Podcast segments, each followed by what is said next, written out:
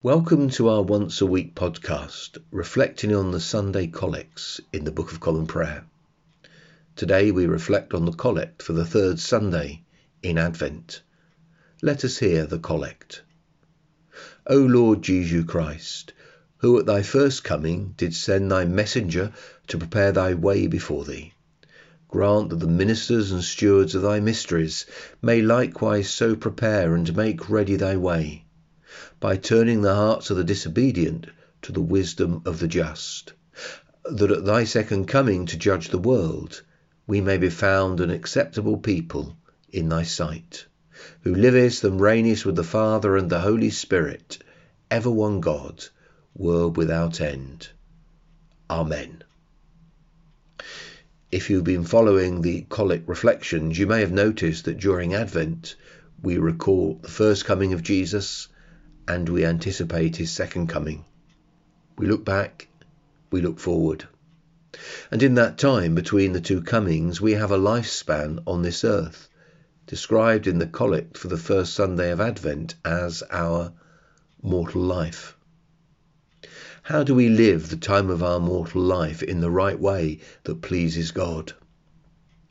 While the first collect for Advent alludes to the armour of God, the second collect for Advent reminds us that we have the Word of God that we are to read, mark, learn, and inwardly digest.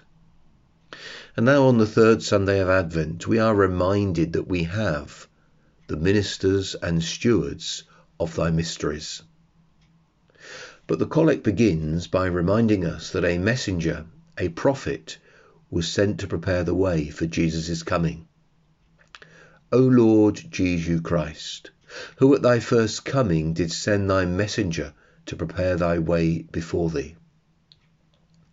And in the Gospel set for this Sunday, Matthew chapter 11, verses 2 to 10, Jesus tells us it is John the Baptist.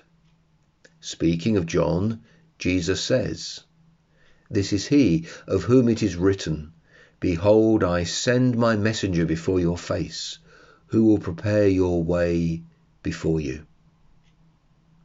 John was the immediate forerunner of the one to whom all the prophets pointed, and he himself pointed to Christ very clearly. John preached a message of repentance, of change, and of a faith that is not to be divorced from ethical living. He was very clear in his condemnation of an empty form of religion. The collect, having set John the Baptist before us, now reminds us that there are others who, in our day and age, have a responsibility to point to Christ. The ministers and stewards of his mysteries, the preachers of the gospel, the ministers of the word of God. A mystery is not something that is unknowable, it is something that is made known, often gradually, slowly, but understanding comes more and more. The ministers and stewards are to set forth the truths of the Bible, that by the Holy Spirit's working in us we understand more and more. The truths are to prepare us for the second coming of Christ. Grant that the ministers and stewards of thy mysteries may likewise so prepare and make ready thy way, by turning the hearts of the disobedient to the wisdom of the just, that at thy second coming. Like John, this is a message of repentance, of change, and of a faith that is not to be divorced from ethical living. For as the collect reminds us, when Christ returns, it is to judge the world, and we need to be found acceptable people in his sight. Acceptable because through repentance and faith in Christ we have a right standing before God on Judgment Day. And acceptable in our Master's sight when he returns because we have an active faith, a faith that is not divorced from true Christian living. The ministers and stewards of the mysteries are God's provision for us to live aright in this mortal life.